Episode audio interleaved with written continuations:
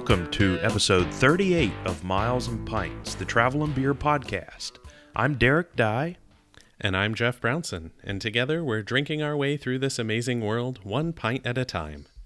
Whether you love to travel, you love a cold local beer, or you just can't get enough of either, you're listening to the right podcast. That's what we're here to talk about. Our guest today is Patrick Steffens from Lost Barrel Brewing in Middleburg, Virginia. If you missed the first half of our conversation with Patrick, go back and listen to episode 37 first. But in this episode, we pick right back up with how ratings and reviews influence the beers that are brewed at Lost Barrel. Then we talk a bit more about the business end of things, get Patrick's views on craft brewing in Loudoun County and beyond, and talk about some of Patrick's favorite places to travel for beer and relaxation. Before we get to that interview, though, let's take a minute to thank our regular listeners. Without you, we'd just be talking to ourselves. If you haven't already, click that button to subscribe to the show so you won't miss anything we have coming down the line. We want to send a big thanks out to Visit Loudoun and the Loco Ale Trail for sponsoring this episode. If you haven't made it out to experience the beer scene in Loudoun County yet, we don't know what you're waiting for. We can't drink all this great beer ourselves. And now, after a quick word from our sponsor, let's get to the good part. Sit back, relax, crack open your favorite brew, and enjoy our chat with Patrick.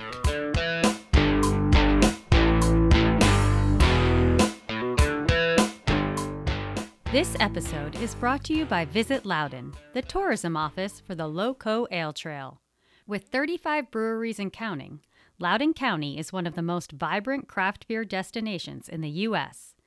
Visit Loudoun invites you to hit the Loco Ale Trail, which connects the urban breweries of Sterling and Ashburn in the east to everything from bespoke taprooms and historic towns to farm breweries with stunning Blue Ridge Mountain views out west. Grab your Ale Trail passport to collect stamps, win prizes, and say cheers in Loudoun Beer Country. For more, check out visitloudoun.org.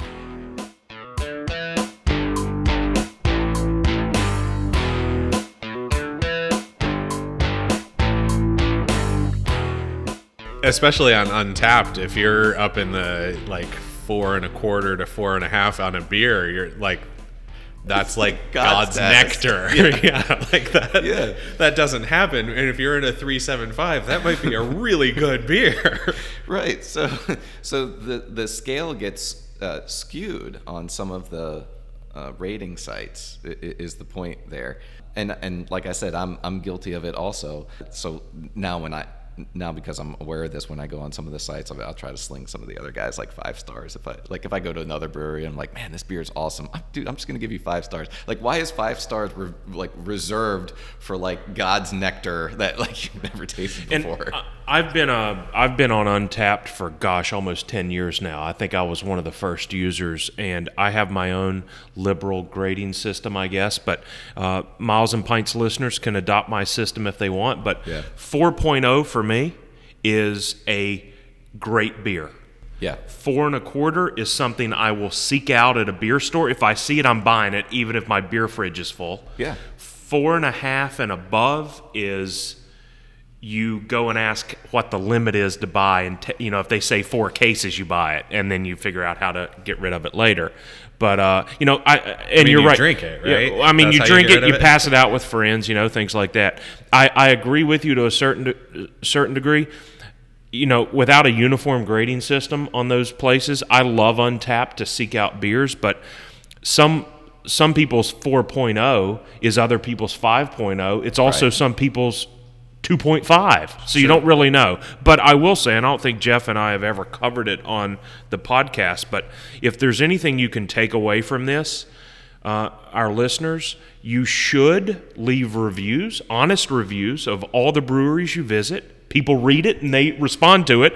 I and, agree. And you should give honest feedback on on your beers on Untappd. And if you give a low grading or a high grading, leave an explanation in the comments. You're going to read that, right? And be like, "Oh, well, you know what? Maybe, you know, maybe the coconut porter didn't have enough coconut flavor." You know, I mean, things like that. I totally agree, and I will tell you that it is especially frustrating if you get it's, it's a two star review, No explanation. No at all. at Yeah. That's the worst. Yeah, and and so I, I agree. If you can leave a, a, just a little bit of an explanation, um, that will help us because we actually do take it seriously. There, there's another thing that we do to try to also course correct if we have things that are going, you know, sideways here. And we have our, aside from the review system, the peer review system, um, and the crowdsourcing apps, uh, we we track our own uh, I call it the chug rate uh, of how our beers are selling, how, like how many kegs we're kicking over time. It's uh, in the previous life, in a previous career, I was a big data geek. You know, um, I spent time in the IT industry, and so I brought some of that into this business where we are tracking at a very at a very uh, detailed level the beer that we're producing, the beer that's going into the tap room, and then the beer coming out of the tap room, and the rate at which we're kicking those kegs, if that makes sense. And so I can see this trending over time, and I can see the statistical outliers. I can see the ones that are doing really good, and I can see the middle of the pack, and I can see the losers in, in that. And so then the name of the game there, if we're if we're doing a, a data-driven approach, as far as how we course correct our uh, our brewing operations and our product offering is we look at those middle of the pack and low performers and we start saying what can we do to swap those out with new things and then we get back to the creative pursuit part of the business which is like okay let's get creative with something that could take the place of something that is a underperformer And, and I'm assuming that's how you uh, create your sort of quote unquote flagship beers, right? I mean, Absolutely. The IPA, you put it on tap, and it's it it flows out consistently for two or three months. You know that you have a market for that, and you can brew it as long as you want. Absolutely, and that trickles into our distribution strategy also. So we're working with Hop and Wine as our distribution partner. Um, they are a local distributor here. Uh, they they're based out of Chantilly, um, so they have a large ware- warehouse there, and they're starting to get our beer into uh, uh, local beer shops, um, some grocery stores, some local bars and restaurants, and things like that. But you, you know, you have to imagine going into that strategy. It's it's like, well, what are the beers that we're gonna try to push out into the market? Well, that's the first place. Well, we look at Untappd and we look at reviews and things like that. But we also look at our own data as far as w- what are we pushing here? What are the most popular beers here? What do we think could be the most popular beers outside of these four walls?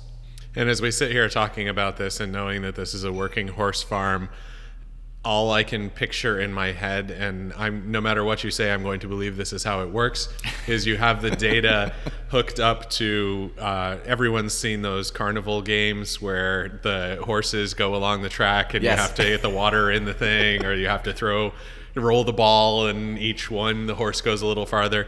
So in I, I believe that somewhere here on property you have one of those, and that's your beer as it flows out. The little horse goes a little farther along, and that's that's the only way I can see that you could possibly track this. Believe it or not, it, it's you're not far off. It actually kind of looks like that. It is like a leaderboard style thing where you can see uh, what what um, what people are drinking and what they're not drinking, just based off of the rate at which we're going through that beer in our own tap room.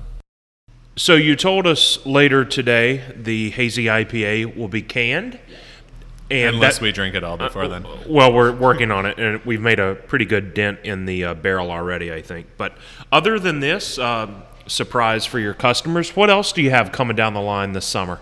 I've got a few new things that we're working on right now. These are all going to be new new releases that we do over the summer. I'm working on a Hefeweizen, which is going to be like a cucumber lime Hefeweizen. I'm working on different like recipes where we can incorporate some of the things that we're growing on site here or locally sourced fruits and vegetables into some of our beers because that's a big part of being an agricultural uh, uh, farm brewery. So on the docket, if I just go down the, the list, cucumber, lime, Hefeweizen, wheat beer. Working on a wild berry sour ale. The sours are very popular beers. I'd say, as, as far as the craft beer community goes, you could sort of draw parallel lines between the, the hop heads and the, the sour uh, fans.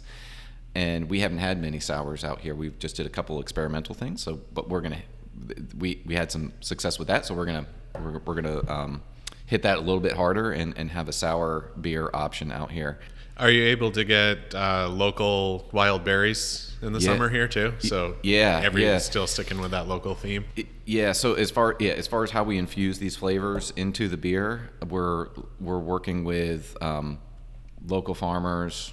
We're going to local farmers markets. I mean, we're we're trying to do do our best to keep uh, locally sourcing some of these ingredients. So if we can't grow it here, the next step is can we source it locally, and then the next step after that is well, where where do we have to source it from?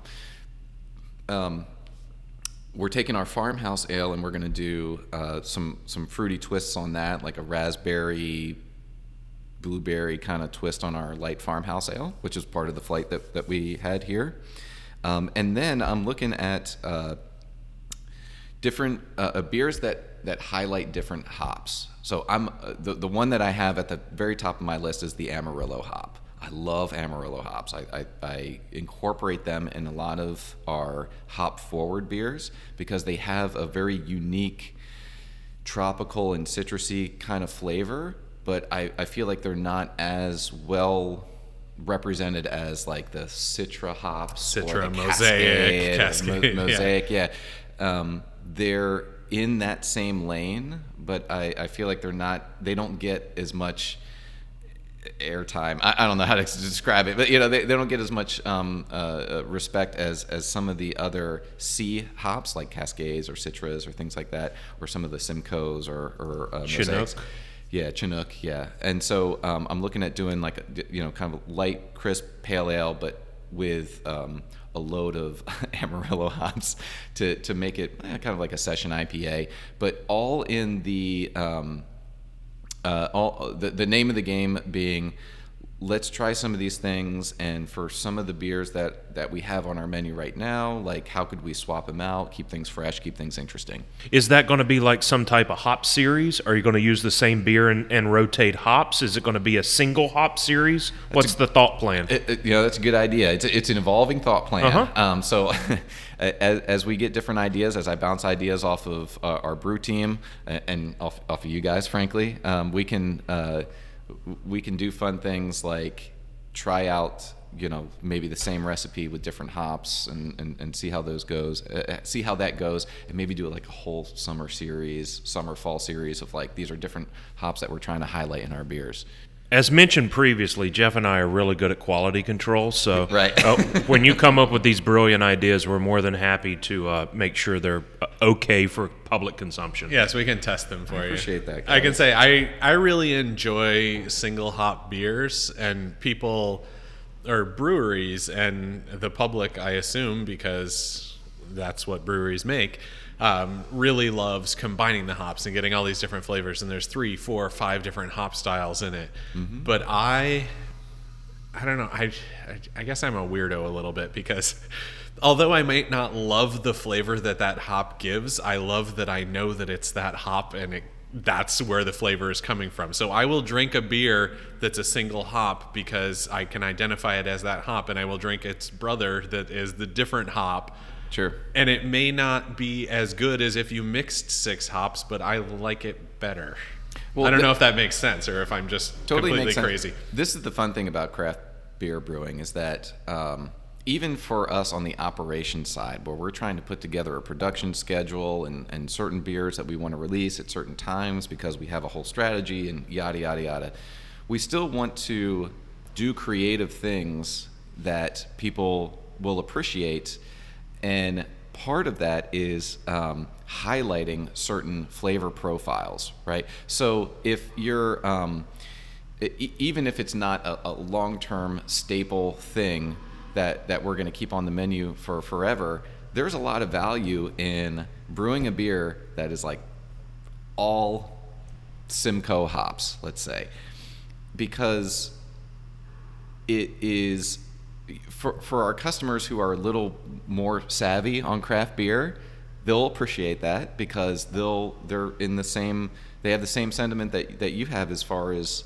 I, I can kind of pick out that that exact flavor profile and then maybe when I try other things, now my palate knows what that Simcoe hop tastes like and I can sort of pick that out when it's blended with other stuff. It's also beneficial for me and for our staff, right? We're like, we're doing the same thing. We're just taking a more analytical uh, angle to it but we're um, you know we're tasting smash beers right? That's what they call them single malt and single hop smash for those that are not, not, not familiar with that.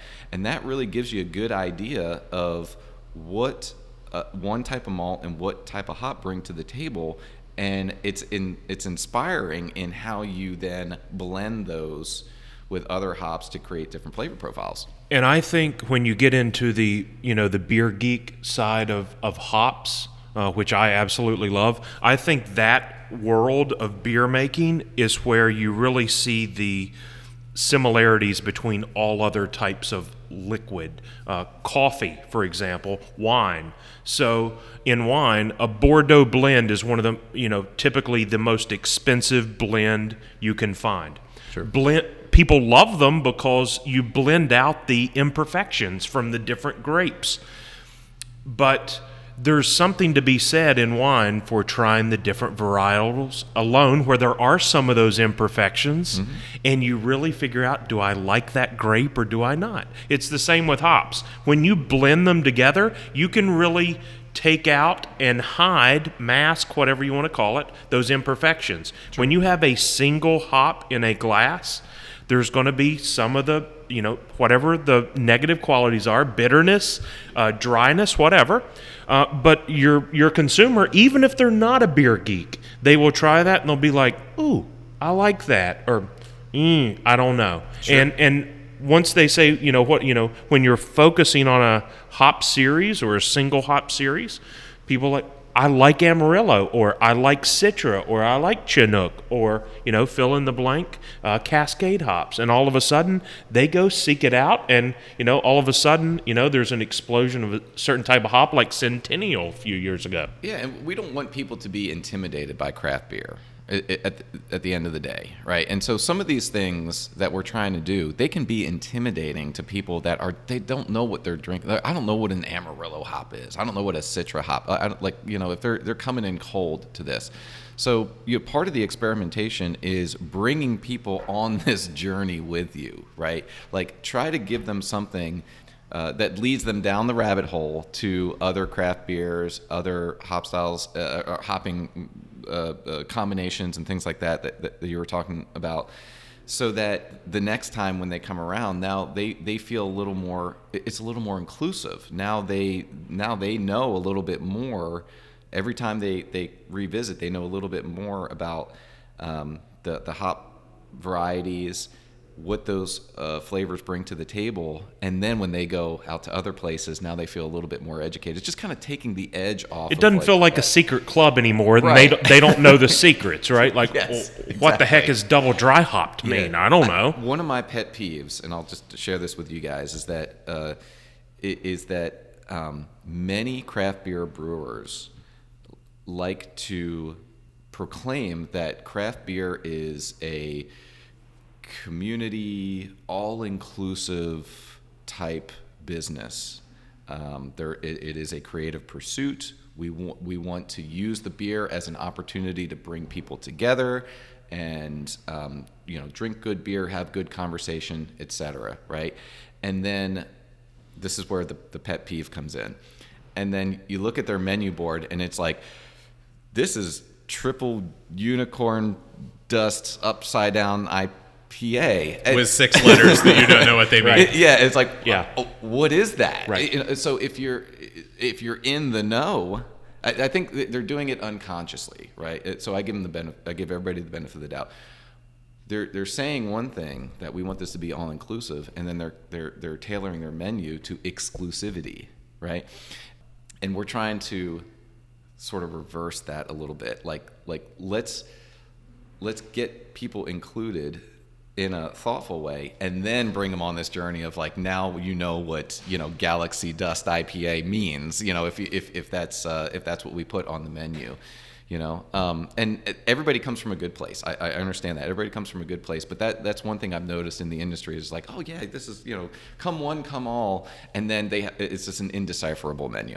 And I think part of that is the brewers and the owners of so many craft breweries are so excited about beers and so excited about that, and they forget that everyone doesn't have that same knowledge. And we see it in the on the travel side of things that like will my wife will look at a post in one of uh, like in Travel on Points Derek's mm-hmm. Facebook group, and she'll be like, "I don't understand any of what that is saying," because it'll be Sure. like the CSP to fly LH first, LHF to MUC, and she's like, "What do those letters mean?" I'm like, "Oh, well, that's Might the well be- Chase Sapphire Yeah. preferred to fly Lufthansa first over to Munich, obviously." And she's like, "No, that's not what that says." Might as well be speaking Chinese, right? Yeah, and- absolutely. And it, it actually, this is something I, I- don't mean to put this on others. Like I'm guilty of this too, right? I think a lot of people in craft beer, is the further they get into it, the less perspective they have on, you know, uh, like folks that are not familiar with it. So having a, an ownership team here and a partner partnership uh, where. Not everybody in the ownership team is the diehard Is craft beer- beer. some fan. of them are They're- horse they're people. giving me a little bit of balance and, and saying like, hey, if you like, you gotta you gotta walk this back a little bit and maybe make it a little bit more approachable for folks that are just coming out to the farm to have a good time with their family. Well, and you know, I mean, to your point, I consider myself a beer geek. I live and breathe beer, and I have, you know, for 15 plus years. Even I am lost with a lot of, you know, what's a cry, uh, cryo hop? You know, right. um, what the heck? I, I don't, I don't understand it. And then you get into double dry hopped, and then wet hopping, and Don't and feel thi- bad. I barely understand Yeah, what it and- means. and- I mean, and I'm in it. and- I was out with friends the other day, and the the one beer was I don't even remember what the initials were, but there were four initials after it. And I was like, I, like I I'm pretty sure the DH is dry hopped. The C might be cryo. I don't know what that other C is. It was like I've never seen all those letters together before. all of, all of our all of a sudden our beers at your local brewery have like five professional degrees. You know, they're they're all initials with commas after their name. It's like, like, what the hell oh, does that mean? Uh, yeah, this is a you know open community. Come one, come all. We we like to bring everybody together. But by the way, you need a PhD in craft beer to decipher our menu. You know? MS PhD. So anyway, that you know that that's something that we're trying to be um, cognizant of as, as we get into this, and and uh, you know, uh, believe me, guys, for me this is it, it's it's hard for me also because I'm I'm in the thick of it. I'm I'm a craft beer guy, just just like you guys are, and I know what the cryo hops are, and I know what the different varieties are, and, and sometimes I have to walk that back a little bit and say, you know, for somebody that is not totally consumed, their life is not totally consumed with craft beer, like how would they perceive this uh, this menu and this description and things like that? And I, I get text messages all the time from people that just send me a beer list and say, "What should I drink?" Sure. and I say, "Order this." Or, and sometimes I'm like, "Wow, that's a really good beer list." think about that. But So like, that- I know what styles you like, so drink this and this. And- That that question was so hard they had to phone a friend. Like Yeah. right. But they say, I mean, if you go to a place and their tap list has 12 different craft beers and they all have descriptions with letters and the hop, you have no idea what any of that tastes like. If you drink, uh, a person, for example, who will be a guest soon on the podcast, um, is a huge Coors Light fan. That's what he drinks at home. And he goes out to a bar and he'll shoot me a text and be like, Yeah. What should I drink off this menu? And I'll be like, You're, This one's solid. Get this. I, I'm a huge proponent, and this this is part of the you know the leadership style that I try have tried to instill here. I'm, I'm a huge uh, proponent for uh, operating on a certain level of empathy uh, for folks that you know may not may not be uh, in the same realm as far as their experience with you know craft beer and the, the whole operation and stuff. I don't want to turn those folks off. I want them to feel welcomed, right? Um, that's that's a tough line to toe, but we're trying. yeah And I, and to your pet peeve earlier, and we're I'm going on a tangent here, but one of my pet peeves is in addition to confusing people with the types of beer, this it's like an arms race to come up with the most creative name for a beer. You know, like unicorn farts. Really? Who comes up with that name and says, "Wow, that's a that's a drink people want to pay a lot of money for and enjoy"? You know? and people go nuts for that. You can't get unicorn farts. You Exactly. can't- you can't get it. Yeah. yeah. So Can, can we just go back to calling it hazy IPA, Two and a the half farmhouse? on yeah, uh, uh, yeah. Uh, that's that's definitely my pet peeve. Just just come up with a simple name, or and, and to your point, to not confuse people, just call it what it is. This is our oatmeal stout. What's wrong with that? Yeah, and uh, well, that's that's where we- we've landed as far as our our strategy here. Just you know, coming like fresh out of the gate and trying to uh, you know attract new customers to a new business. You know, just coming out of COVID, et cetera.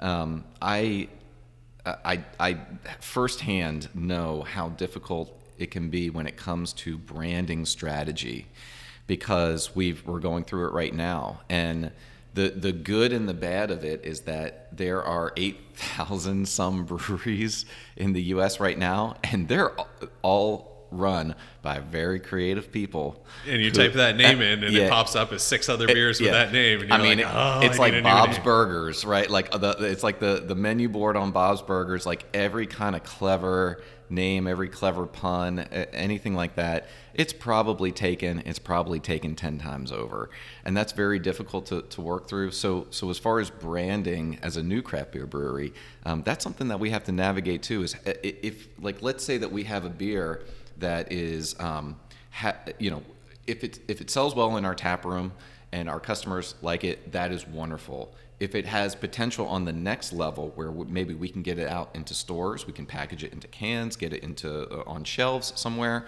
Now we start getting into a branding um, uh, strategy there where we could get in trouble if our you know, the naming and the packaging are too similar to other beers that are out in commerce, and then you bring the trademark lawyers Absolutely. into the whole Yeah. thing. So It- don't a put a thing. farting don't put a farting unicorn on it.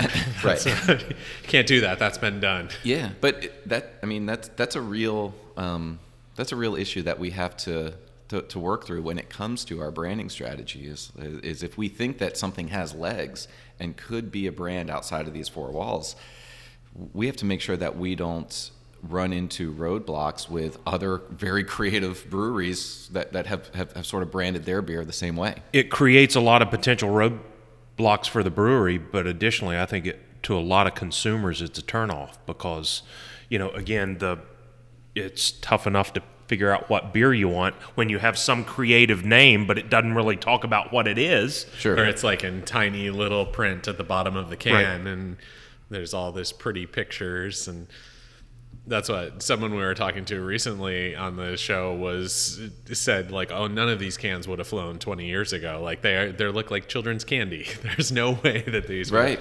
But that's you have to do something to have it stand out on the shelf.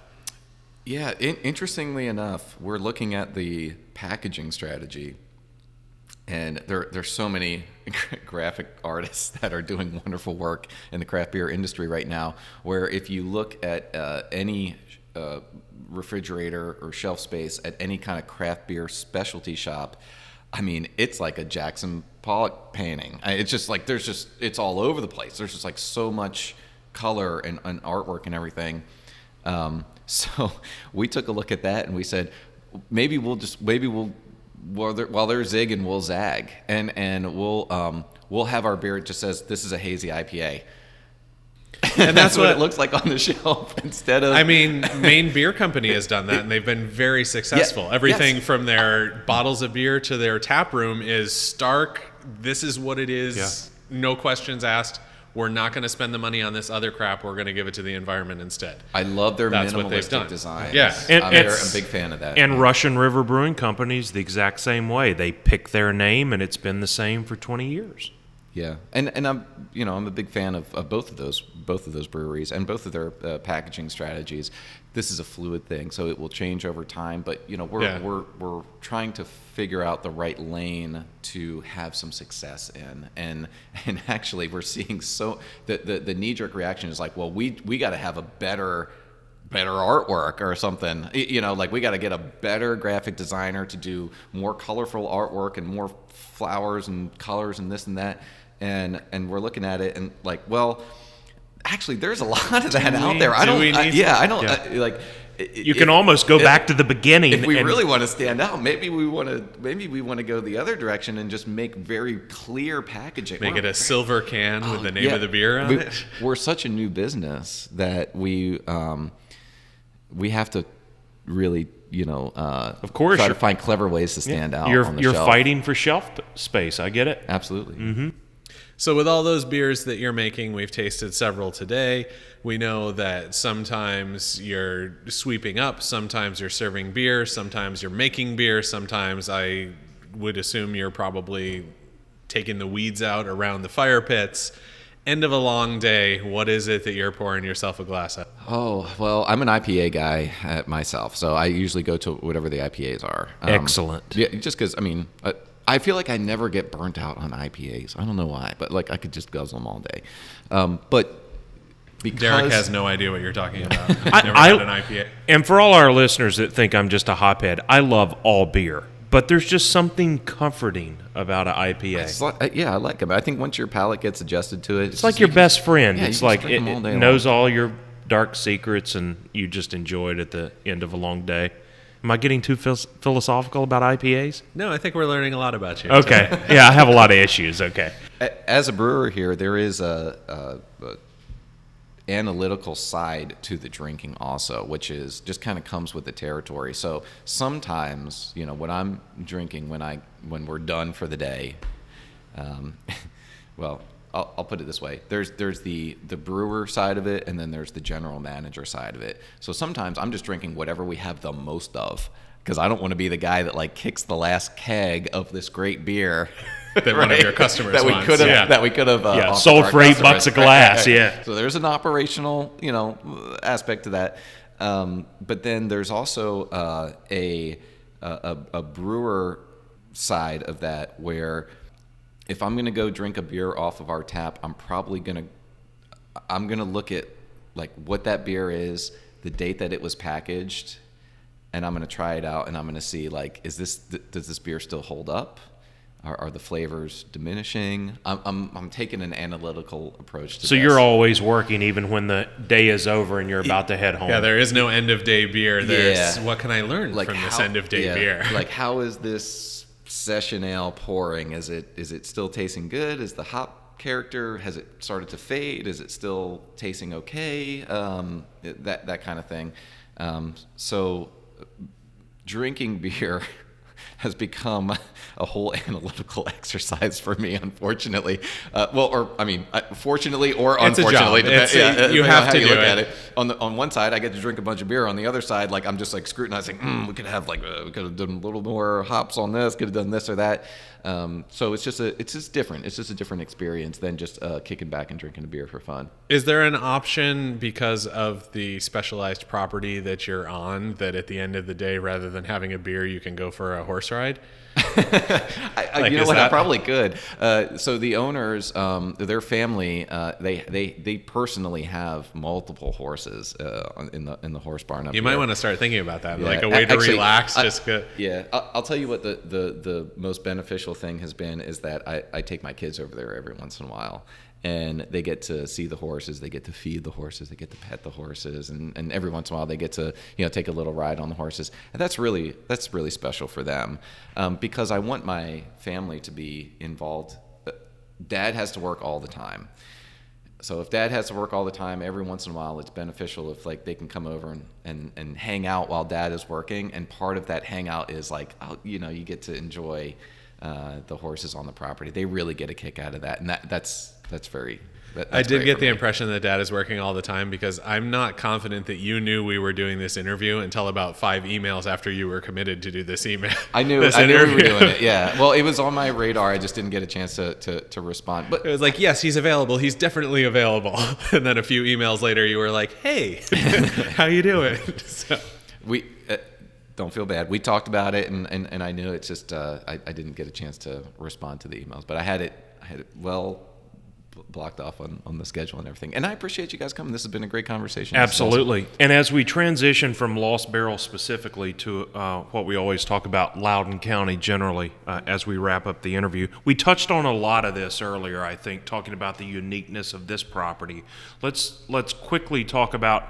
Uh, I think the uniqueness generally of Loudoun County brewery scene. All of these breweries that are popping up, and Lost Barrel specifically, perfect example of this. They're becoming a destination unto themselves. It's definitely a destination business, and there is uh, a, a tourism aspect to all of our businesses. When I say all of our businesses, I mean all the breweries in Loudoun County, because I think about where we're situated. We're we're on the outskirts of the DC metropolitan area, right? There's there's no it's no secret that you know there's a housing boom out here because we're ju- kind of just close enough to DC where you could commute in, but we're just far enough where you're on the, the, the line of, of that kind of rural. You still uh, see some grass and trees. Yeah, You've escaped exactly. the city when you come out here. It's not Yeah. that long a drive, and you you're not in Tyson's Corner or somewhere with skyscrapers surrounding you. Absolutely. That is that's that is right where where, where we're at. And so a lot of the breweries out here benefit from from that greater metropolitan area deciding to take a weekend trip out to the county. We're right in that lane. And and we we love that lane. That's a, it's a great lane to be in. And we encourage people to you know come out come out come out to the county for a day escape the city escape the suburban sprawl come hang out on the farm for a little bit you can breathe a little bit easier. We've got plenty of space. You can spread out and, and relax and be safe. Even i mean i know the covid restrictions are easing. We're very fortunate that you know there's lots of vaccinations going on and that th- those things are now starting to th- those restric- restrictions are starting to relax in a significant way. But we even without that, like we have lots of space for people to spread out, be safe, be comfortable, and so we encourage people like come out to the county for the day, and it's not just for us. I mean, we have a responsibility to the community here to to to be a contributing member to the agricultural tourism business. So as we draw people out, it benefits the entire community. People go through town and then they visit the antique shops uh, and the local grocery store and the local deli and the um, you know uh, the local cidery and some of the local wineries. There is a whole uh, ripple effect of bringing people out here that that helps the entire community stay um, stay afloat, you know. And a lot of these folks are they're they're trying to they're trying to come out of like you know COVID times, and they're they're, they're hurting to to stay afloat right now. And for our listeners that have not had a chance to come out the Lost Barrel in the seven months they've been open, highly recommend it. Uh, we mentioned off air the property here is a, little over 70 acres. About 10 acres of that has been cut off for the brewery.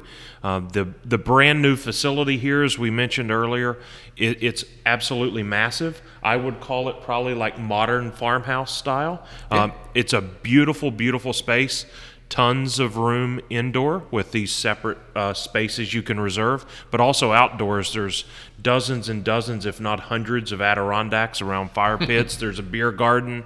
There's a separate building uh, with some outdoor space, and there's plenty of room to roam. So you've got uh, you know seven or eight or nine cleared acres here to just wander around and drink your delicious beer and have a good day with the family. Yeah. Uh, yeah. Was- Absolutely. was- Couldn't, couldn't have said it better myself. See, I there you go. it. See, it was perfect again, Jeff. So, so we know. Uh, first of all, not perfect. Uh, perfect description, not perfect person. I- He has a hard time with that in our podcast episodes. o- Occasionally, I was once told I was perfect, so I, I he latched not. onto that. He was Yeah. not. It comes up often, um, but we know that uh, this is obviously a great place to visit. Loudoun County, a great place to visit for beer, for wine, for a variety of relaxation things. You want to go to a cute little bed and breakfast, as we. We both today when we got here, we got out of the car and he was like, "Have you ever been to Middleburg before?" And I was like, "No, it's a super cute little town. It is, Like yeah. there's, I mean, it would be definitely a destination. Stay there, stay at a bed and breakfast. Come here, come mm-hmm. to what whatever other businesses you want. Other than here, are there places that you have traveled in the U.S. that you think people should go to experience the beer culture or the beer there? Oh gosh, um, I, I've been to a number of places. Well, I mean, if you ever go out to Colorado, that's like craft beer mecca. I mean, I probably don't have to tell you guys that that's a great place to go. Uh, they got a craft beer brewery on every corner out there, and like really bootstrap operations. Like their bootstrap operations is like a 15 barrel craft beer brewery. You know? Right. it's crazy. Um, and so that's that's a great a- area. Um, it- but I also um, I'm a big fan of um, South Carolina actually, and like uh, especially Charleston, South Carolina. Oh, getting a Charleston shout out. It's underrated beer scene. It is. I, I think it's an underrated beer scene, and and uh, it, so near and dear to my heart is like the craft beer scene plus the um, the experience. The right? food scene in Charleston is and the, the seafood Oh. scene is amazing. So I think that's a wonderful area to check out. Um, not just super cheap beer, flights just- from here in the DC area too. Usually, you can pop down there for seventy-five to one hundred and twenty-five dollars. Yeah. It's I mean, it- it's yeah, and and easy um, to get to.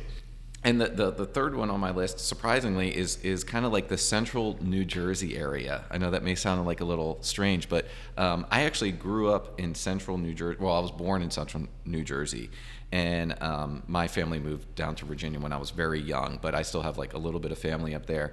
Central New Jersey, it actually has a lot of farmland, and they actually have a lot of farm breweries there. It- It's similar kind of setup, similar vibe, similar um, mantra that, that we have and it's a very cool area. Like one um, one brewery there in particular is called Source Farmhouse Brewery.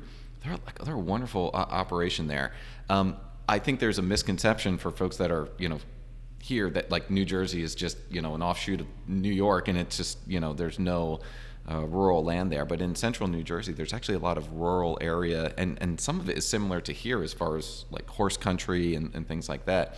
And they've got a really uh, emerging scene there also, uh, which is really cool. And so those are kind of the, the, the ones that come to the top of my mind. There was a brewery that I tried to go to. Uh, had to be a couple of years ago now. I was headed up for a, a soccer game, a U.S. soccer game in uh, Newark, and I was driving up because I was the best way for me to get there that day because we had just had a huge, I want to say hurricane, but there were power outages all over. And I was like, fine, I'll drive then. I was supposed to fly, but the flight had gotten canceled and I was like, oh, I'll drive up, but I'm going to stop at this. And it was it was Troon Brewing, which I have mm-hmm. not looked into since then, but I had heard about it. Someone had said it was amazing. I was like, I'm going to go there, and I pulled in, and they were closed because they Oh, didn't no. have power. And I was like, no, this was my halfway spot, and I was so sad. so I still have not made it there, but Uh, That's that's, one of those Central Jersey. Like big brewing operations that someday, someday I'll get there. They do have some good brew- brewing operations uh, up there. Um, so, actually, funny, funny you mentioned like the power outages. We had a storm here not that long ago, knocked down trees all over the place, and power is out all over town. We have a very good backup system here. Um, to to, to the degree of like we were the only place open in town for, for a little while when, when we had like a massive power outage in the in the general area you know like trees going down knocking down power lines that kind of thing um, so I assume, having seen the property here, you have like a generator room that Oh, can it's run. massive. yes, it, it will. It will run the whole facility. Now it sucks down propane, but it will run the whole facility. Um, it- in fact, we could run our tap room and our kitchen, and we we could brew beer and pack. Like it, it, it will literally run everything. Um, now we don't like it to because we'd rather not be Yeah. on, on on generator backup power. Um, but uh, we have designed the place so that if they're we're in the county, you know, things happen. Things so, happen. yeah. So Troon Brewing, if you're listening, maybe a generator system would be nice. So next time I show up, there's not just a note on the door that says I can't have any beer. I think when we said earlier you should leave reviews for beer, uh, beers and breweries. I don't know if we're talking about the. I went there like four or five years ago, and I might come again. I don't know if they're going to. Yeah, I didn't. I don't know if they're did going to not read that. leave a review. I felt like that probably wasn't their fault. They're probably not going to read. else Yeah, was closed. yeah, they're probably not going to read that review of we should get a generator and think, hmm. Well, in the off chance that Jeff comes back once in his life, I think we should And buy there's a also a generator. hurricane, and the power's gone out. He's, We he's probably going to check in generator. on that. yeah. Got that generator yet, guys? Oh man, we can dream, can't we? We can dream. Um, any great spots that you've been to internationally, whether for beer or not for beer? We we've started putting it as. Um, is there anywhere in the world that you feel like people need to see? Ooh, in the world, in Yeah. in the world in general. That is a tough one because I haven't done a lot of international travel lately, just because of like you know COVID restrictions and things like that. Um, I know that uh, just from traveling to Italy, that Italy has a emerging craft beer scene that is like comparable to the U.S. emerging craft beer scene, and everybody thinks of like France and Italy and that part of Europe as th- their wine. Their, that's that's their bread and butter, uh, but they actually have an incredible craft beer scene that's emerging over there. Um, but I, I mean, I'm I've been back there in It's been Obviously, probably 10 go years or anywhere. so. Yeah, it's been probably 10, 10 years since it since They probably didn't stop brewing beer when you haven't been The- there. Um, you know, m- more um, uh, close to home. I know that in Puerto Rico, uh, there is also an emerging craft beer scene there, and a lot of that information I've gotten through our manufacturing partners, um, who manufactured our brew house, and the, the you know the service technicians and things like that that have spent time in um, in Puerto Rico installing similar systems for craft beer breweries down there, and they are very excited about the kind of craft beer that is coming out of uh, out of that area, um, to the point where they're like, you know, these guys have a lot of passion. They work their ass off. They're, you know, they're they have to ship in most of their ingredients, but they're producing really high quality craft beer. And you, you kind of think of the you know the islands as you as you get into Central and, and South America as as it's just you know it's a lot of light beer right? It's it's a lot of like light lagers and things like that. But they're trying to bring craft beer to that area and they're doing uh, an exceptional job. So even in places as close as Puerto Rico you're starting to see like really um, uh, uh, awesome craft beer operations start to emerge. And that's really good to hear because uh, my wife and I have spent a lot of time in the USVI uh, in the last 10 years. And uh, there is a St. John brewer on St. John, but uh, despite the name, it is brewed on the mainland and shipped down Oh, yeah. to be labeled as St. John Brewery. So, you know, by the time it gets back on island, it's several weeks old. And as we all know, you know, there's a reason we say drink Fresh. beer fresh. Right. Yeah, fresh beer is good beer. So by the time it's shipped down or flown down in a in a hot hot uh, ship, it's you know a couple weeks is a big deal. Yeah, these guys are trying to do it right. Like their brewing operation is in Puerto Rico. Now they are shipping in a lot of their ingredients. I mean, they're sourcing locally wherever they can, but I mean, Yeah. it's just, there's just not a lot there. And So I some- think we have I, a friend of the podcast, Eric Coleman, who runs Beer by Coleman up in New York, but he does a lot of consulting with places all over the world. And he says the three questions he asks are Can you get grain shipped in? Can you get hops shipped in? Right. Do you have clean water? And if those three questions are answered, you can have a brewery. You can brew beer. yeah, So that's a, I mean, like that's the low bar to hit. it sounds simple, but if you're in Puerto Rico, uh, Yeah. those are tough questions to answer because Or he's been dealing with some breweries on small islands in Indonesia. Like, Yeah. can you get those things? So and we have supply chain issues here in the states, and we're we are firmly fixed in the middle of the Mid Atlantic pipeline that is I eighty one and I ninety five, right? And we still have supply chain issues here. We have supply chain issues getting grain. We have supply chain issues getting cans. We have supply chain issues for all kinds of things coming out of COVID because you know it was a perfect storm. Um, manufacturing goes down because people are you know manufacturing operations are dealing with their folks uh, you know people are getting covid they're, they're calling out of work so manufacturing goes down at the same time supply goes up because people are drinking more beer because they're at home more and everybody right? wants to can more because Yeah. they And- need to distribute because they have all this beer. Yeah, perfect storm. So imagine what the you know folks that are offshore, like down in in um, uh, the Dominican Republic, down in Central America, down in the Caribbean, down in Puerto Rico. Like the, like imagine the supply chain issues they're dealing with. So they're they're doing their best down there, um, but uh, they have some really good operations, and they're, they're they're figuring it out, and they're they're brewing that beer there, and they, they have a lot of passion, and and that I, I would say that that would be a cool place to check out. Um, you can go there. I think you can go there now. At, like as a U.S. citizen, you can just kind of fly in and fly out, right? I mean, it's not like international Yeah. travel because they're a U.S. province. And I would like to point out that as we wrap up this interview, Jeff mentioned that if you have, uh, if you can ship in grains, you can ship in hops, and you have clean beer, you can brew beer. However, Clean not water. Uh, sorry, clean water. Yes, uh, if you if you have clean water, you can brew beer. Uh, let's not forget the fourth and possibly most important factor. Not to not to, you know. M- maximize our potential but you need quality control jeff Uh, without Quality quality control control, you, can, yes. you cannot brew good beer Taste so. testers are So very if you're looking to do that and you need some help with quality control, pop over to the website, send us an email, let us know. We are happy to travel as things are opening up. We are booking tickets left and right. Every podcast, we're talking about where we're going to go. And I think I I have been to Italy, but I concentrated mostly on pizza, and I think I might need to go back and look at the craft beer scene. Uh, Puerto Rico, my wife has a trip there in the fall without me, sadly, but it, it's only a matter of time until I head down there. And so, some great recommendations of places that we had not heard before. It's always interesting to see people's different views. Sure. As we close up here, let us know where people can find Lost Barrel. Where can they find you on social media? Where can they find the brewery on social media, website, physical location? Sure. Run through all that real quick. Okay, so we are um, we're in Middleburg, Virginia. We're about one mile west of the town of Middleburg on Route 50 if you're he- heading west. Um, so that is where our physical location is.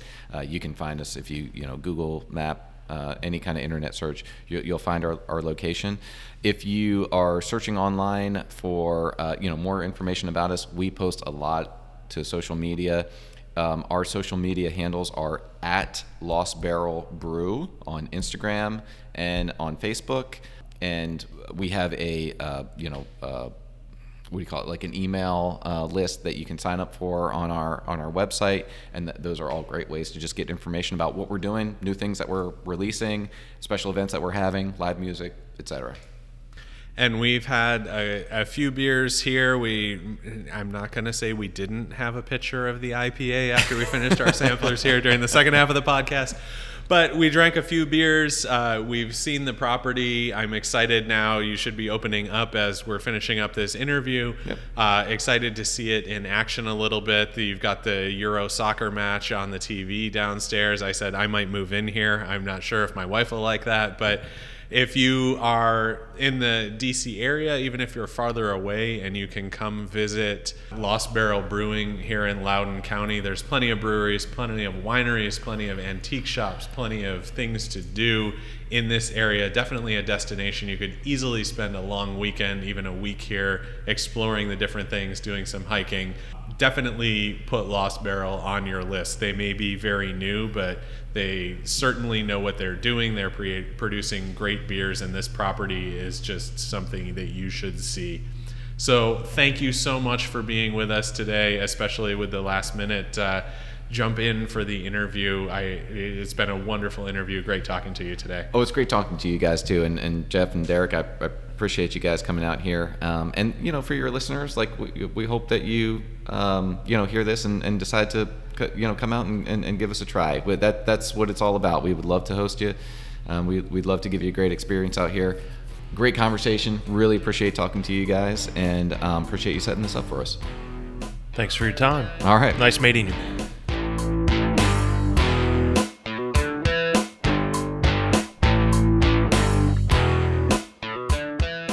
Such a great conversation with Patrick there. And honestly, the facility that they have there at Lost Barrel Brewing is absolutely amazing, especially for a craft brewery that has just started. I can't wait to go back. We had some food, we had some beers. I can't wait to go back with the family and enjoy a day there. But now, Derek, it's time to get up to date with what's going on in the travel rewards world. And we're going to start where we always start with credit cards and Chase. Yeah, you know, the only thing that beats visiting an awesome brewery that has awesome beer, awesome food, and a great place to hang out is using a brand new credit card with a sign up bonus. With Chase, we've been talking about now, I guess, Jeff, for two months uh, roughly. The uh, 100,000 point Chase Sapphire Preferred offer still around. We don't know how long it will last. It is still going strong. All time high offer 100,000 points for $4,000 spend in three months. Annual fee $95. The show does have links for that if you want to support Miles and Pints. If you want to have that annual fee waived for the first year and you have a Chase branch locally, you can go in branch and apply for the card and that annual fee would be waived. But if you don't have a Chase branch or you don't have time to go in, uh, we'd love you to support the show if you apply for that Chase Sapphire Preferred. And it's big news. You hear about it week after week from us because it is the number one card that people, that most people in the miles and points world recommend that new people start with is that Chase Sapphire Preferred. And this is the highest bonus we've ever seen on it. So if you're just getting started, great card to pick up. If your brother, sister, player two, mother, father, someone needs to get started in earning miles and points, have them pick up one of these cards at this time. It's a high offer, it's a great offer. We highly, highly recommend it. But that's not all the news from Chase this week, right? Yeah, so it's not every day that Chase or any other major transferable currency adds a new transfer partner, Jeff, but that's exactly what happened this week.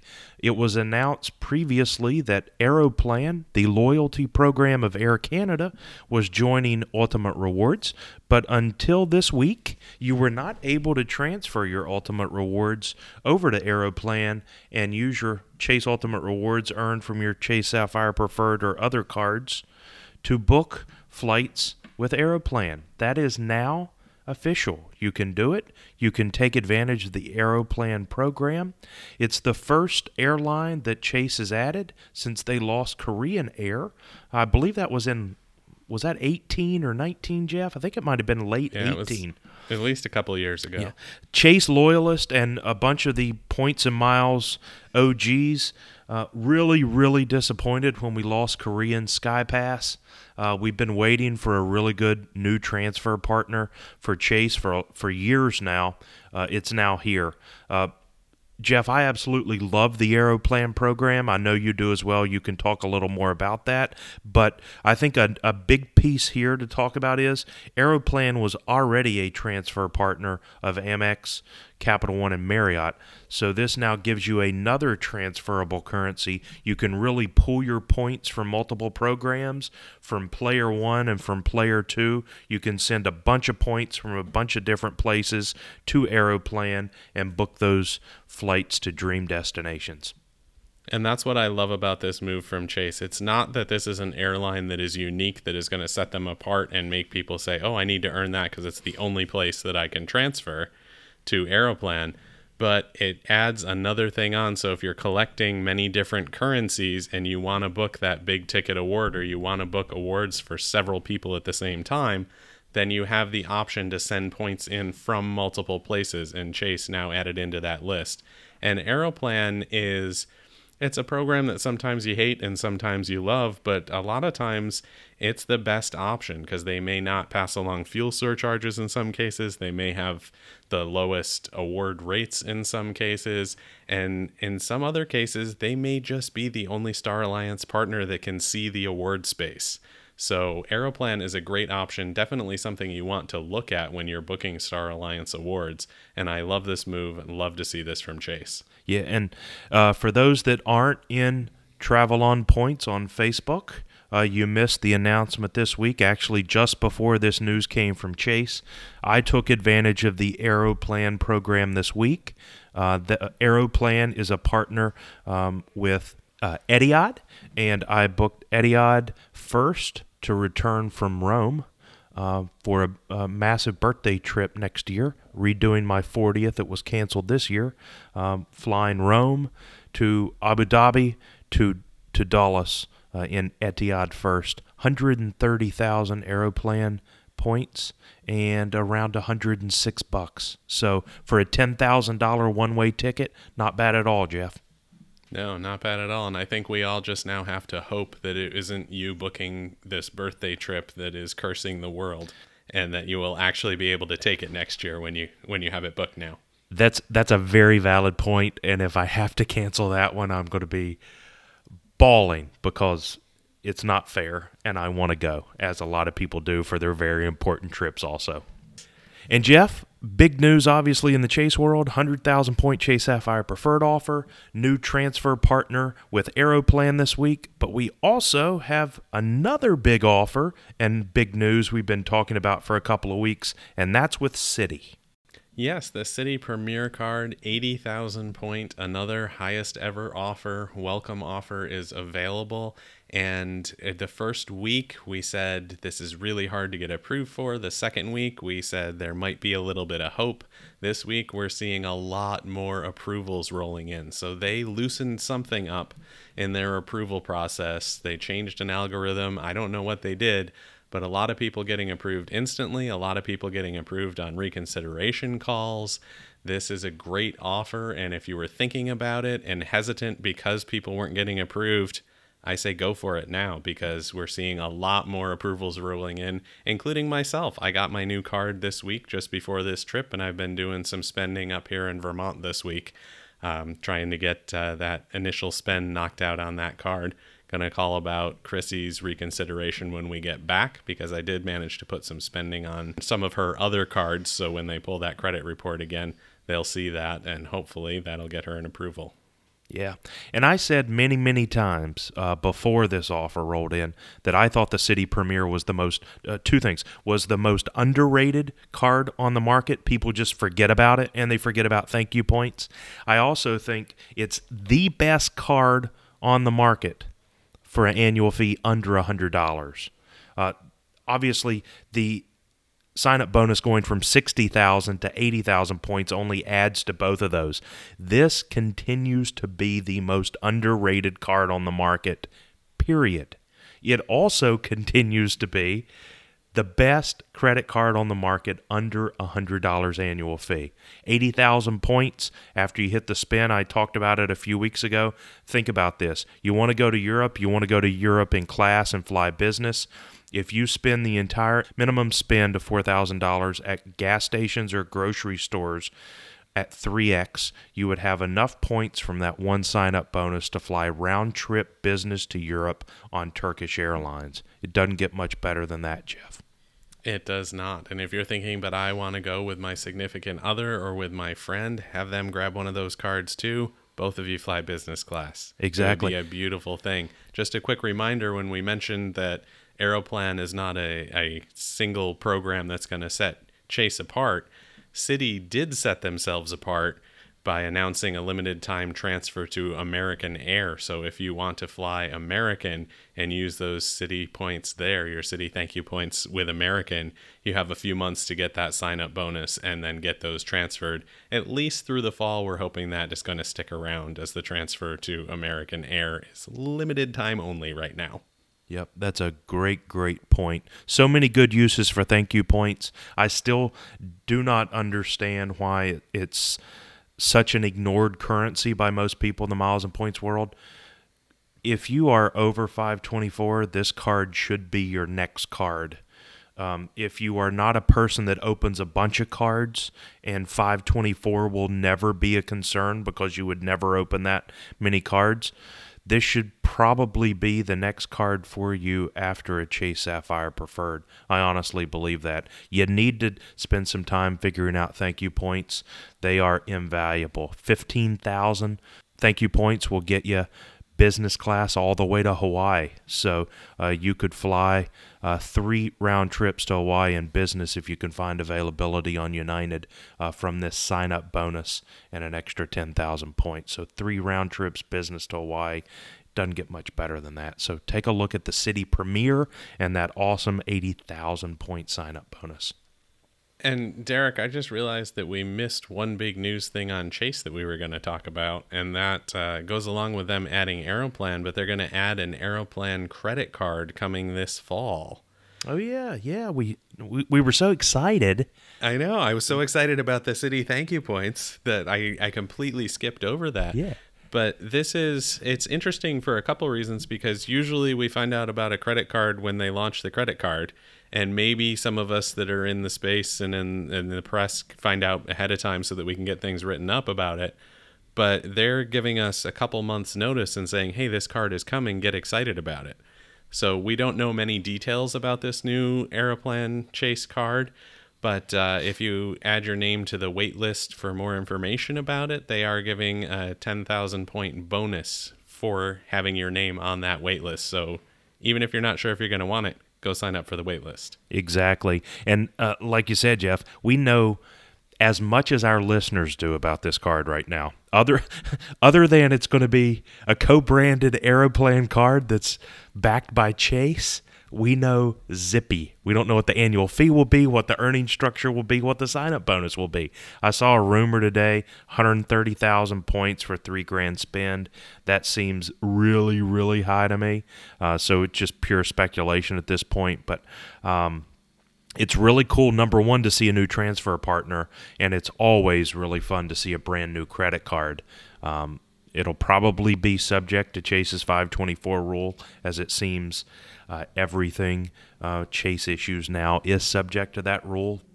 I was just gonna say that's the only thing that we know for sure is Yeah. will, will almost definitely be subject to the 524 rule. Right. But if you're fortunate enough to be under 524 when this card uh, is released, go ahead and put yourself to the wait list, and whatever that sign up bonus is, you will be entitled to a 10,000 point bonus in addition to the sign up upon card approval. So, really exciting news from Air Canada, Aeroplan, and Chase this week. And Amex doesn't want to be left out. They don't have a stunningly huge offer, but they have given a sign up bonus on the Blue Business Plus card, which oftentimes there is no bonus, no welcome offer at all on that card. And now they have a 15,000 point offer for $3,000 in spend in three months. And you may be thinking that's not a very high bonus, but it is a business card, so a lot of times the spend is higher on those and the bonuses might not be as good. But there is no annual fee on this card, and you get 2x earning on up to 50,000 in spend each year. So if you put some of your non-bonused anywhere else spend on this card, you can earn up to 100,000 membership rewards points each year on the, those miscellaneous purchases that wouldn't be earning multipliers anywhere else. So it's a great card. I have one, my wife has one for our businesses. It's a card I love and it's if you can add in a welcome offer on that card that you would already want, it's one that you can keep with no annual fee forever and ever and ever. Exactly. And, you know, for those of us that love award travel and love maximizing credit card rewards, it's not very often we, you know, we sign up for cards with small bonuses. Uh, or we recommend signing up for cards with no bonuses. I recommend signing up for this card a lot of times when there is no bonus. Um, it, like you said, it's a it's a long term keeper and it has no annual fee. It's the best uh, card, the best Amex card for everyday spend, like you mentioned, 2x up to 50 grand per year. I recommend everyone have one that is eligible for a business card. So the fact that they're now have a 15,000 point public offer, it's a no brainer. Uh, and you can support the podcast if you're considering getting that card. So awesome card. Anyone eligible for a business card uh, should look at that. 15,000 and 2x on your spend. And we should note that if you get that card, since it is a business card, that also will not count against your 524. It sits on your business profile and not on your personal credit profile. So, not something that you have to worry about if you're trying to stay under 524. Yep, great point. And with that, we will move to our last news of this week's update about credit cards. We have a uh, sleeper pick here, Jeff. U.S. Bank. I know you all are getting sick and tired of hearing us drone on about U.S. Bank week after week. I'm kidding. I don't know if we've ever spoken about them, uh, but they came out with a brand new card offer this week, uh, and this card is a tongue twister, Jeff. The U.S. Bank Triple Cash Rewards. I think it's actually the World Elite MasterCard. Um, we'll just call it the Triple Cash, I guess, uh, to compete with the Citi Double Cash. Uh, it is a business card. It offers a $500 cash bonus after a $4,500 spend in 150 days. So almost five full months to hit that $4,500 spend. Like the last card we mentioned, it is a no annual fee card, so probably again a long term keeper.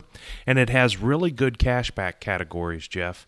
Uh, as we always mention, if you're those people that like spending time at certain places, 3% cash back at gas stations, office supply stores, cell phone providers, and restaurants. What's your thoughts? I think this is a good. Seeing those 3% categories automatically makes me think of the Citi Premier, and they're different categories than the Citi Premier. So I think those two would pair great together, and you get 3x at a ton of places. So, this being a no annual fee card, again, it's similar to that Blue Business Plus we just talked about. If you can pick it up and it's a card you can just keep forever and keep earning rewards and get that 3% spend at gas stations, office supply stores, cell phone providers, and restaurants, even if you're not going and buying things that are made of plastic and rectangular at gas stations and office supply stores, 3% back on your gas purchases is a pretty good deal. Agreed.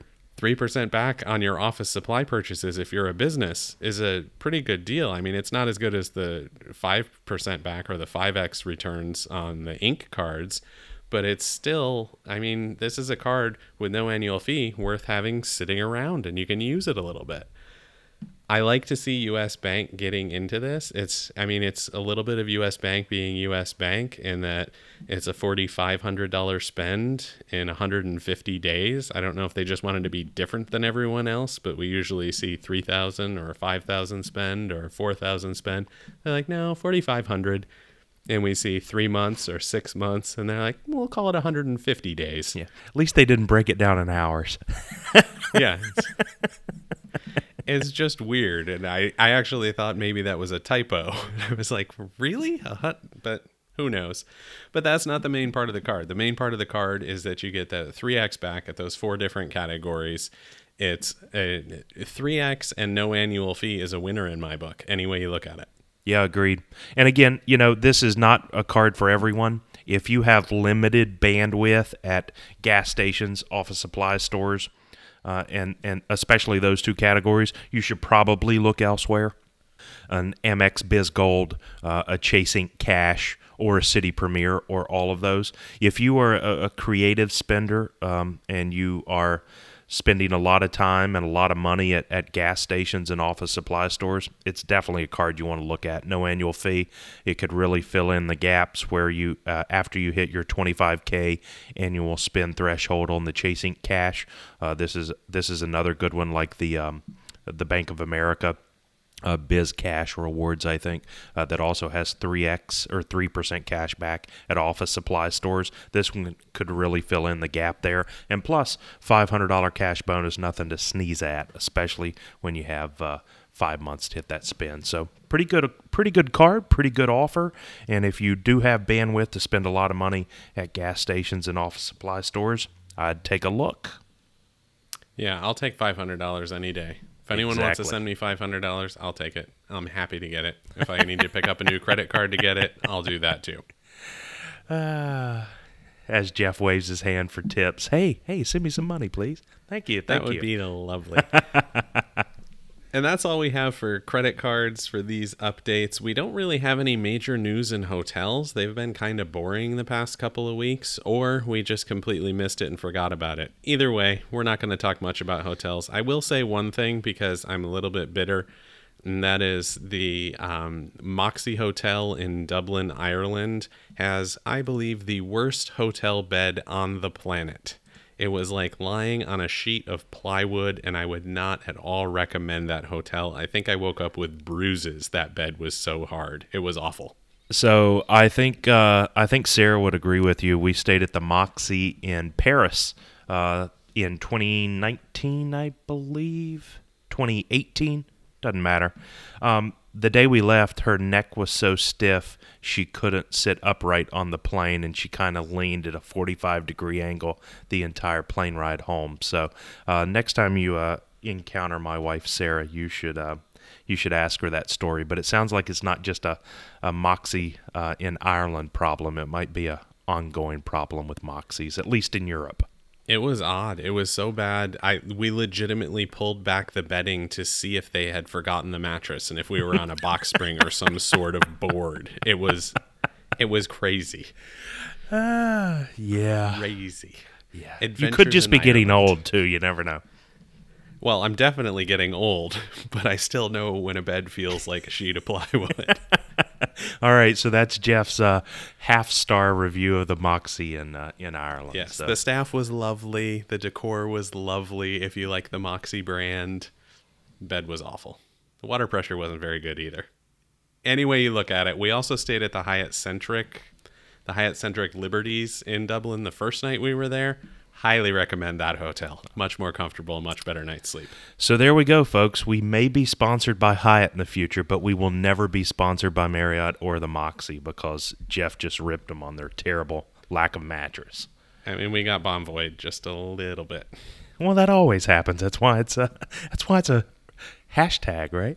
Yeah, yeah, I think so. So enough with my hotel rants. Let's go on to airlines, which is just a mess. Airlines are a big, big, big mess. So we go from Jeff's personal meltdown to just a operational meltdown of the entire U.S. airspace system this weekend. Apparently, um, bad thunderstorms in Dallas, I believe it was, caused Southwest to have hundreds of flight cancellations. AA had I think thousands of flight cancellations. And then we hit Monday this week, Jeff, and Spirit basically had a ground stop of all their planes. All of a sudden, planes weren't flying for Spirit.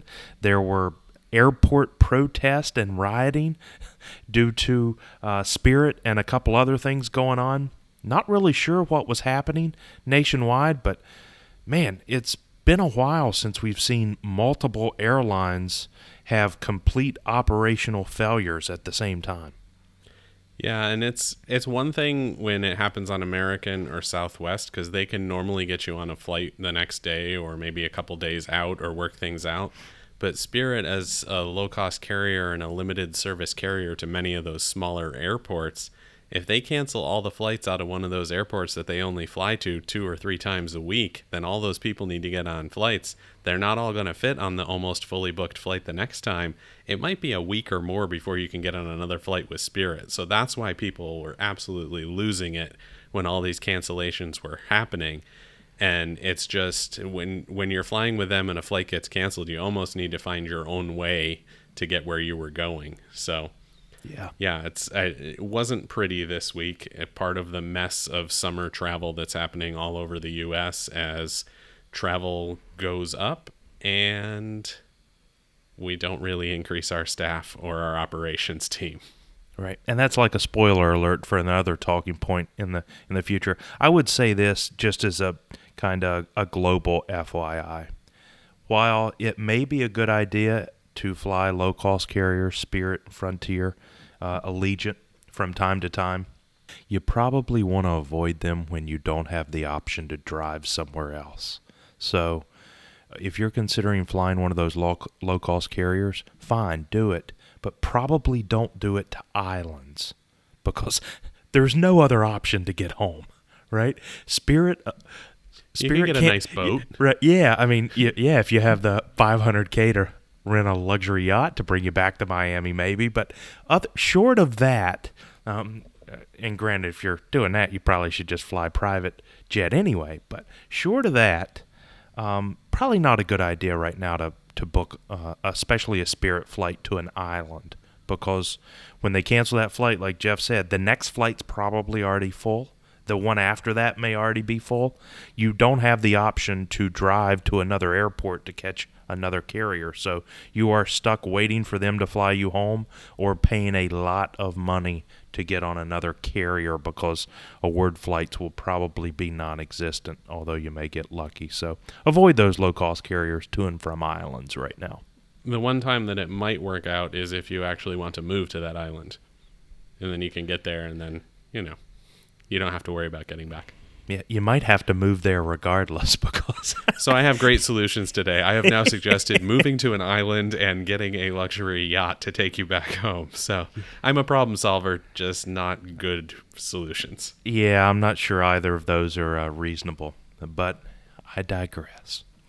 Another interesting um, thing that happened this week, Jeff, is Emirates thinking outside the box, literally, uh, on how to entice people to come visit their home country, they've announced a promotion where you earn Emirates miles for every minute you spend in Dubai.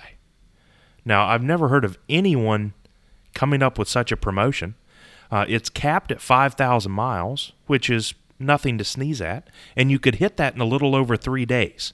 Um, I think it's like three days and 12 hours, something like that, on the ground in Dubai. Now, I, I will say that you couldn't do this on a stopover. Um, you wouldn't be able to stay there that long. But if you're planning to do a three plus day stay in Dubai, which there's certainly a lot to do there and a lot to see, this is a pretty cool promo, right? I mean, you basically get 5,000 points for doing what you were planning to do anyway. Yeah, I'm super curious how they're going to know that you were in Dubai the whole time. Maybe you'll have to like check in on an app regularly or something. But neat promo like you said, we've never seen anyone actually give out miles for not flying. and it is a good way to get some of those tourism dollars coming back to Dubai. So I, I love these out of the box promos like this. I'll register for it. Will I earn those miles? Probably not. I don't have plans to, but you never know. I just think it's funny how you're not just sitting here thinking the government knows where you are at all times anyway. You get that passport stamp to come in, you get that passport stamp to leave. They know exactly how long you're there. Yeah, I guess that's true. Plus, they're watching you the entire time. Unless you have a luxury yacht and you can go off with that. Oh, yeah. Second solution of the podcast where I come up with luxury yacht. You flee to Doha so you can uh, hop on a uh, Q Suites flight somewhere. Yeah, yeah. You're you're a you're a problem solver today, Jeff. I don't know. Can you tell that I've been on vacation for two weeks? yeah, you are like laid back by a pool sipping a rum drink apparently because you're just like "Ah, nothing I mean, I am, matters. I'm sipping an IPA and I'm in a uh, little sunroom here at my friend's house in Vermont. But as soon as we're done recording, I will go by the pool and continue sipping my IPA. and and apparently summon your luxury yacht to flee uh, Dubai. Uh, that's what I've taken from this podcast. Okay, well, as we said, interesting promo. You should probably ignore all of Jeff's suggestions for the rest of the podcast because you may get hunted down as an international um, criminal Fugitive? of some sort. Yeah, fugitive on your luxury yacht. Uh, but other than that, we can move to travel, Jeff. And we don't need any more of your advice, but you can tell us what's going on in the world of travel. Travel in the U.S. is picking up quickly, and we've seen it getting more and more passengers on airlines and more and more people taking road trips throughout the summer. But this is a, a big milestone. Every Saturday and Sunday in July had over 2 million people through TSA. So 2019, we were at about 2.7 million on Saturdays and Sundays. So we're, I mean, more than two thirds of the way there up to the travel. And like I mentioned earlier, unfortunately, it's with a much lower operational staff in many cases. So again, be kind to the people who are working. They're probably working long shifts. They're probably dealing with all sorts of problems, especially when these airlines have meltdowns. Be kind to your hotel staff. They're probably working with a skeleton crew of housekeeping. They're probably working long shifts also.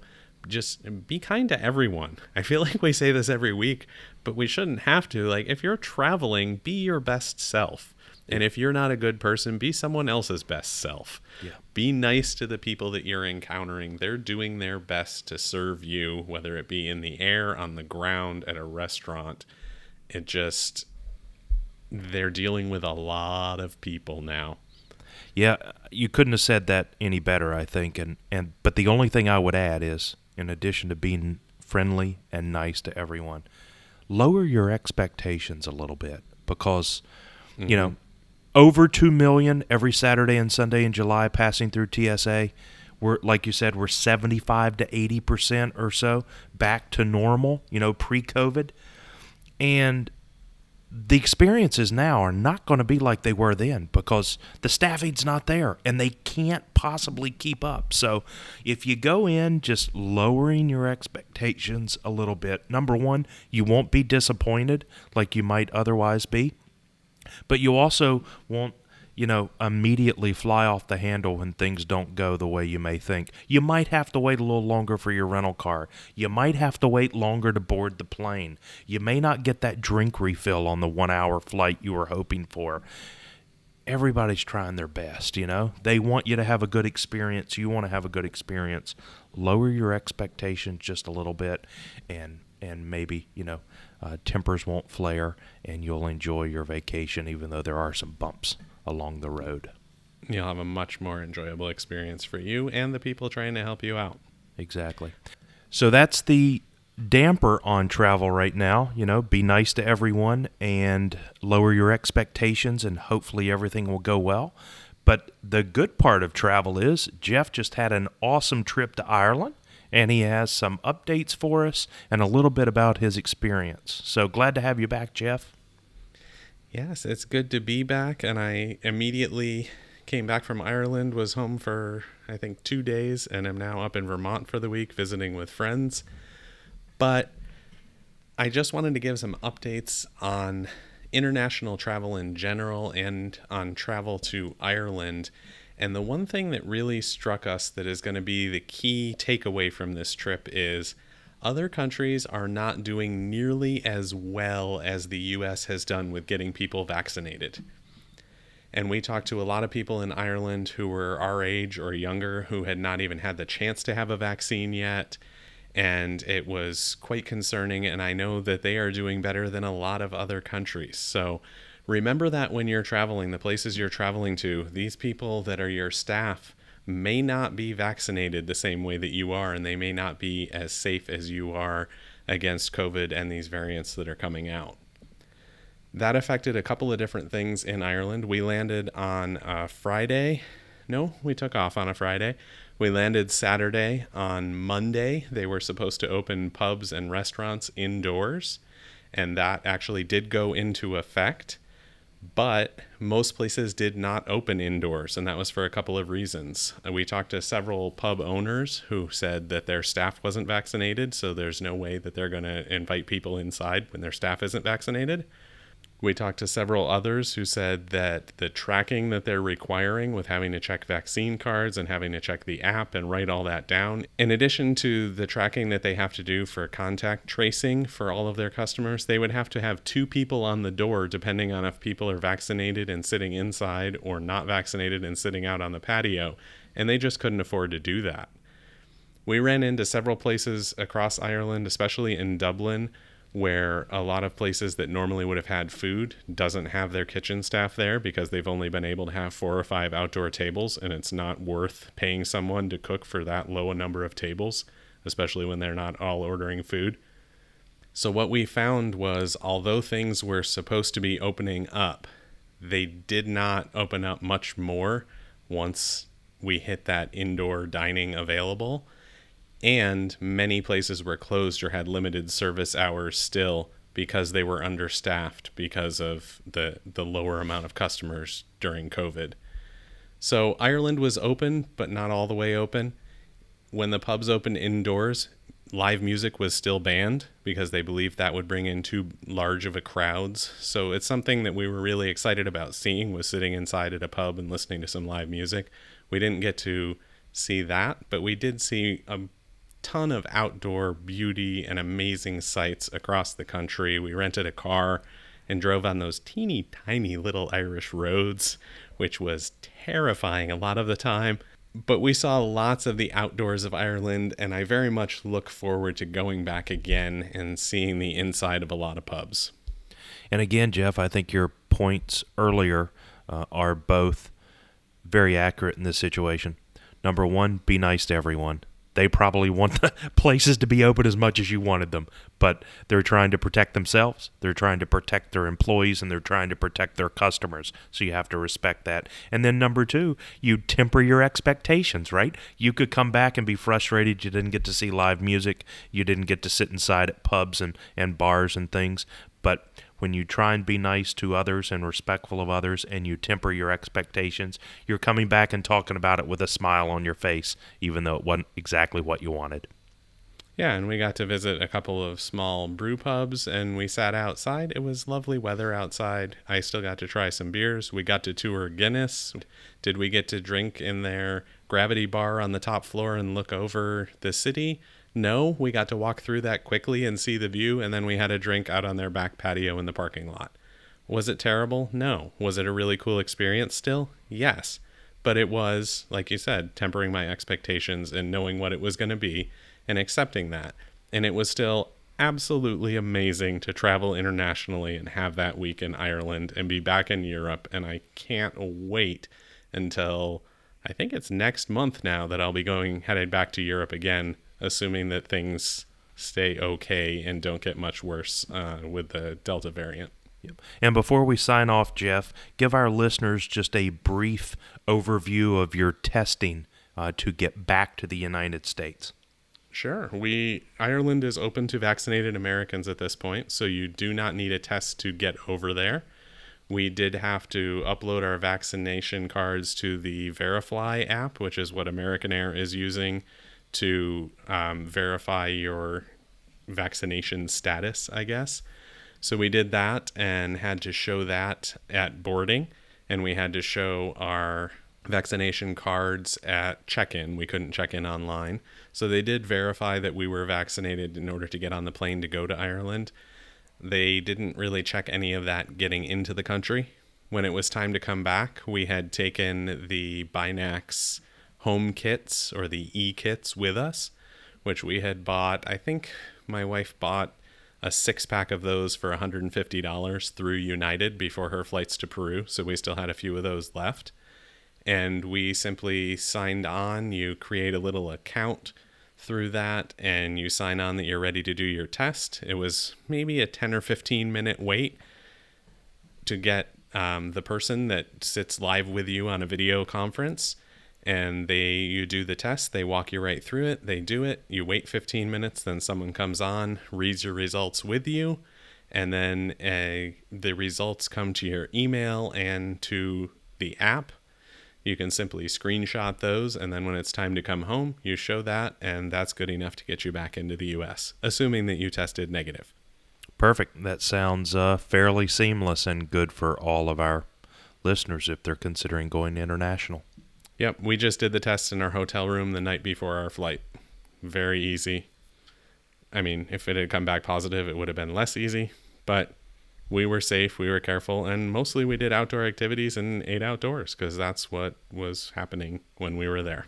Perfect. Well, glad to have you back uh, on Miles and Pints.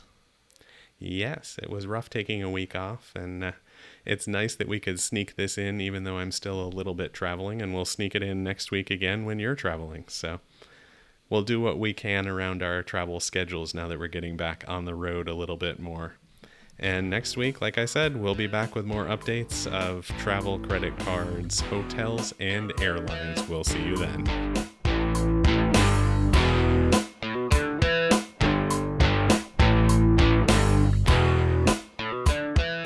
Well, we hope you had as much fun listening to Patrick as we did talking to him. Lost Barrel Brewing isn't just the perfect place for your next event of any size, it's also a great spot to stop by for a few pints and a great meal with friends. We love what Patrick and his team are doing out in Middleburg, Virginia, and we can't wait to go back and visit again. Thanks again to our sponsor, Visit Loudoun and the LoCo Ale Trail, for helping us get this episode out to you. Without them, we would never have found some of these amazing breweries like Lost Barrel, B Chord, and Dynasty. Be sure to check out our past episodes if those last two don't sound familiar to you. All of the important points and links for things that we talked about during our conversation will be in the show notes, so you can pick up anything that you missed the first time through. The easiest place to find those notes is at milesandpints.com. Thanks so much for listening to Miles and Pints, the travel and beer podcast. If you like what you heard, be sure to subscribe so you can hear all of our new episodes as soon as they're released. Tell your friends and family about us so they can enjoy the show too. And please take a few minutes to leave us a review on your favorite listening platform. In between episodes, you can get more travel and beer content by following at Miles and Pints on Twitter, Instagram, or TikTok. You can also stop by our Facebook page at facebook.com slash miles and pints. And that's all we have for this episode. Until next time, we hope you'll find yourselves a little bit of travel, a little bit of beer, and a whole lot of fun.